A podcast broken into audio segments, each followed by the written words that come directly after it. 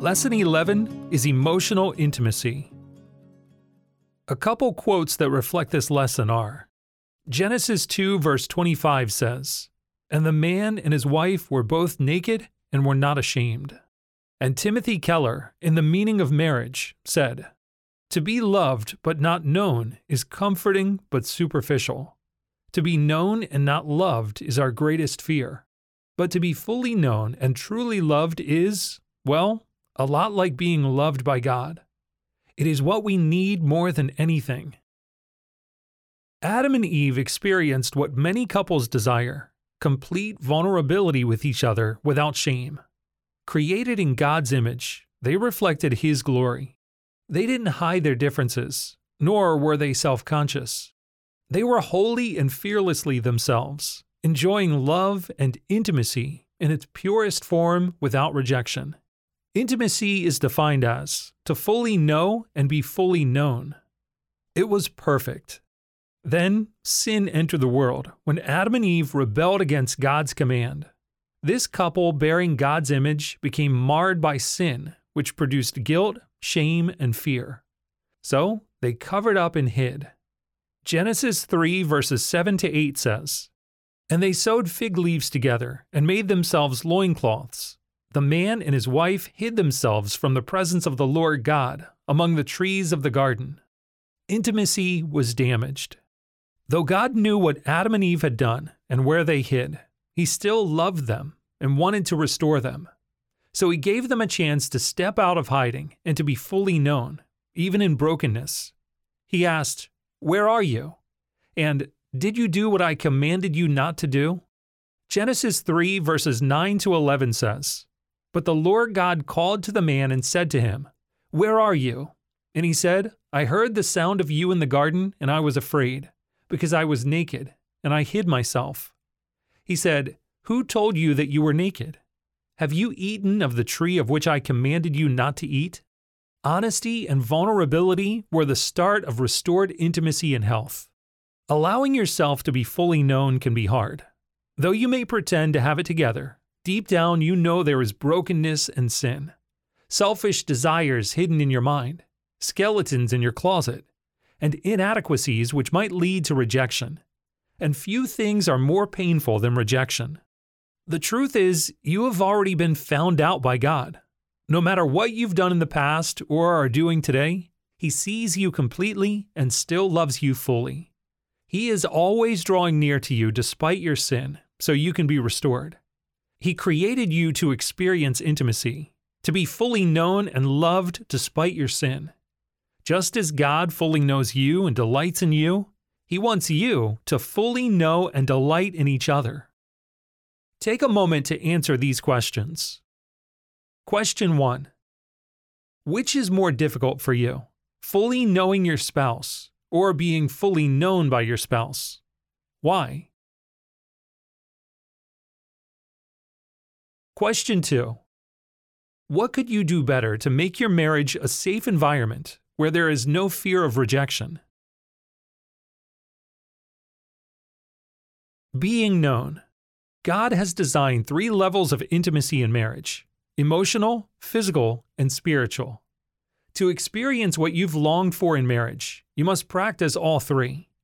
In this lesson, you will focus on emotional intimacy, the practice of sharing, understanding, affirming, and caring for one another's thoughts and feelings in a way that bonds you together deeply. It takes work to truly know someone else, but for many, it is even harder to let themselves be known. Emotional intimacy requires that you make yourself vulnerable to rejection, but the benefits are worth the risk. You need to be open to share hurtful or shameful details of your life. Living in a sinful world means that you've been hurt by others, and you've hurt others too. These events don't define you, but they can influence who you are today. Giving your spouse an opportunity to know and love you despite these things can remove barriers in your relationship, make room for grace, and invite security. Addressing hurts and confessing sin can be an incredible path to intimacy. Emotional intimacy also requires honesty with your thoughts. Some of the hardest things to share aren't the negative things, but dreams, hopes, and preferences. Being vulnerable with your desires can produce as much intimacy as sharing hurts and sins. Finally, emotional intimacy requires humility. We all have parts of our lives and personalities that need to be smoothed out. Becoming vulnerable allows someone to see things in your life that you can't. You must willingly admit shortcomings and be open to blind spots that need care or correction.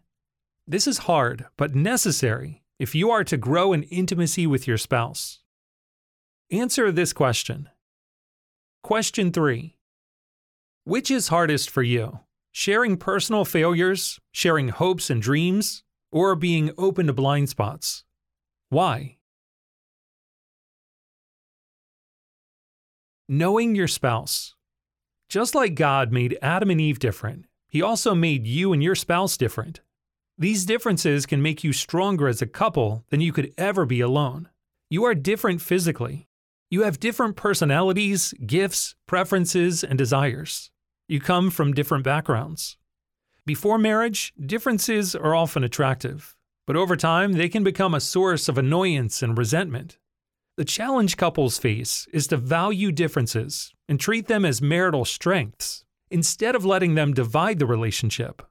The truth is that both of you are wonderfully designed by God to be better together, a life giving couple reflecting His nature and glory. You are each equipped with unique gifts. God wants you to value, cherish, respect, develop, and even celebrate these differences. Psalm 139, verses 13 to 14 says, For you formed my inward parts, you knitted me together in my mother's womb. I praise you, for I am fearfully and wonderfully made. Ephesians 2, verse 10 says, For we are his workmanship, created in Christ Jesus for good works, which God prepared beforehand. And 1 Peter 4, verse 10 says, As each has received a gift, use it to serve one another as good stewards of God's varied grace? Answer this question. Question 4. What are three ways that you are different from your spouse? Personality, gifts, interests, priorities, etc. Do these tend to create emotional intimacy or distance in your marriage? Take a moment to thank God for these differences. Live with your spouse in an understanding way. Though you are very different, God wants the two of you to live with each other in an understanding way.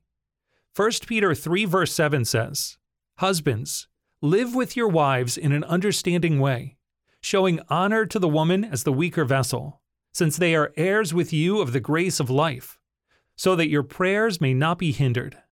While this verse is specifically addressing husbands, the principle can apply to both husbands and wives. And though the wife is referred to as the weaker vessel, this does not mean she is less valuable. It is stating the fact that in most marriages, the wife is physically weaker, more delicate than the man, like fine china is weaker than a steel mug. This passage also states a clear link between how you understand and relate to your spouse and your own spiritual intimacy with God. Not living with your spouse in an understanding way hinders prayers.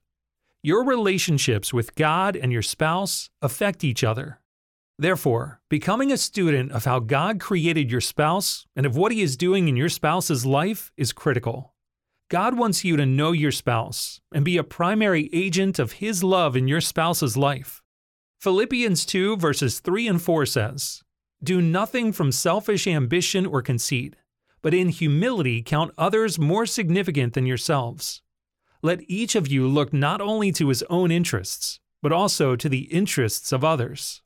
When you devote time and attention to know your spouse's uniqueness, preferences, and struggles, you are better able to serve and love your spouse. This is good for your spouse and for you. So ask yourself Do I know how to pray for my spouse?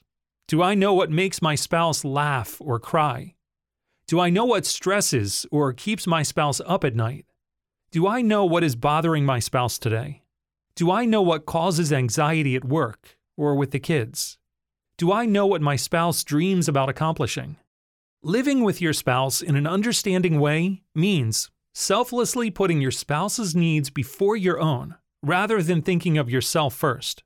Celebrating the unique way God has designed your spouse, rather than resenting your differences. Enjoying your spouse as a gift to you and your relationship with God, rather than an obligation or someone to tolerate.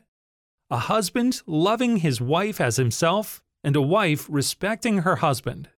Ephesians 5, verse 33 says, Let each one of you love his wife as himself, and let the wife see that she respects her husband. Answer this question.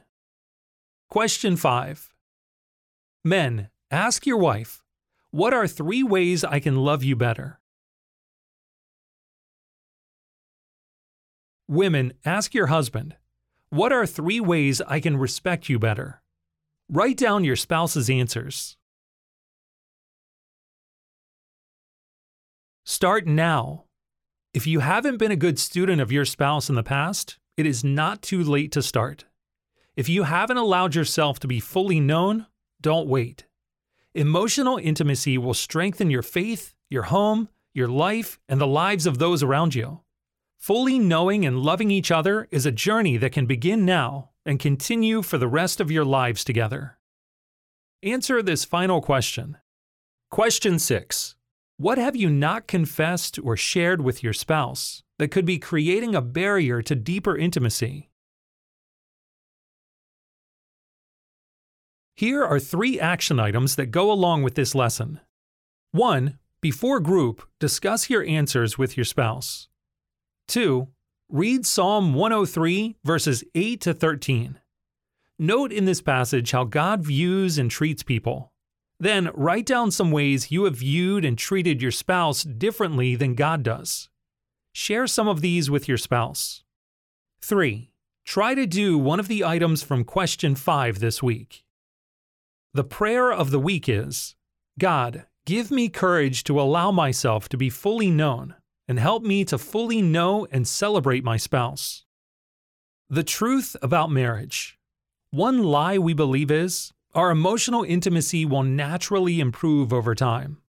But the truth is, making yourself known and knowing your spouse is a discipline that takes ongoing effort. The temptation to conceal sin, busyness of work life and family, distractions of entertainment and technology, insecurities, fears, disappointments, and even your own laziness are constantly pushing the two of you apart. Without a focused effort to share, bond, and delight in one another, you will naturally drift away from each other. One day you may even wake up to find yourself married to a stranger. Make time to know your spouse and let yourself be fully known so that you can experience the intimacy that God designed for you together in marriage. For additional resources on this lesson, go to reengage.org slash emotional hyphen intimacy.